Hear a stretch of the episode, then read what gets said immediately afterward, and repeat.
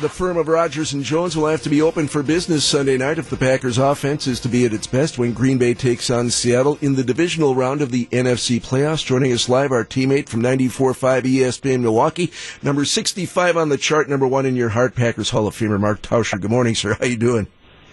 Good morning. I like that intro. I'm going to steal that. I like that. Go for it. Uh, let's first of all talk about rust. The Packers had last weekend off. It's something every playoff bound team hopes for, that first round bye. But is rust real?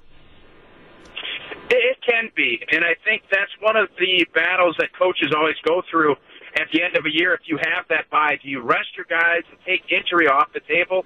Or do you want to stay sharp because you've, you've obviously had a good season? You want to keep that momentum going.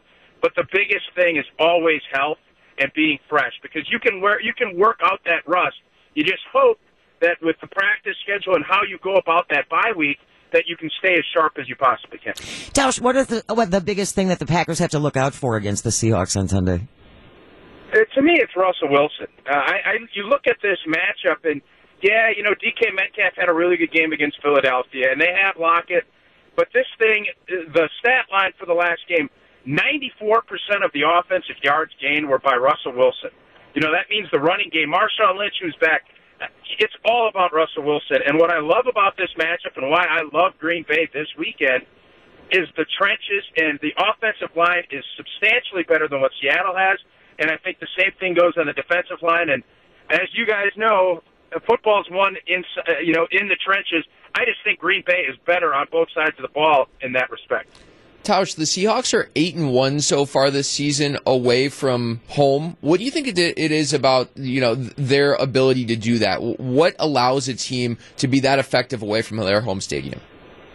Yeah, it's you know Seattle's probably the toughest stadium to play in. If it's not the toughest, it's one of. And it's surprising that they were only four and four at home. And you have to give them a lot of credit. Mental toughness is the biggest thing. And typically, if you're a good road team, you run the football well, and you play great defense. I think Seattle has been okay as far as running the football, but the days of the Legion of Boom and that, I just I don't see that. What it is, they have a great culture. They've figured out ways to win close games, just like the Green Bay Packers have, and they've I think they now have kind of taken on that road warrior mentality and that's something I think everybody up in Green Bay has to make sure they're alert of. 94.5 ESPN Milwaukee's Mark Tauscher joining us live on WTMJ. In all your years of being around Green Bay football, Mark, have you ever seen a 13 and 3 Packers team kind of get so much heat and be so underappreciated by, I guess, not only just local fans, but even the national media? I haven't. It is. It's really. It's. It's kind of crazy to me, and I, and it's not just the national media.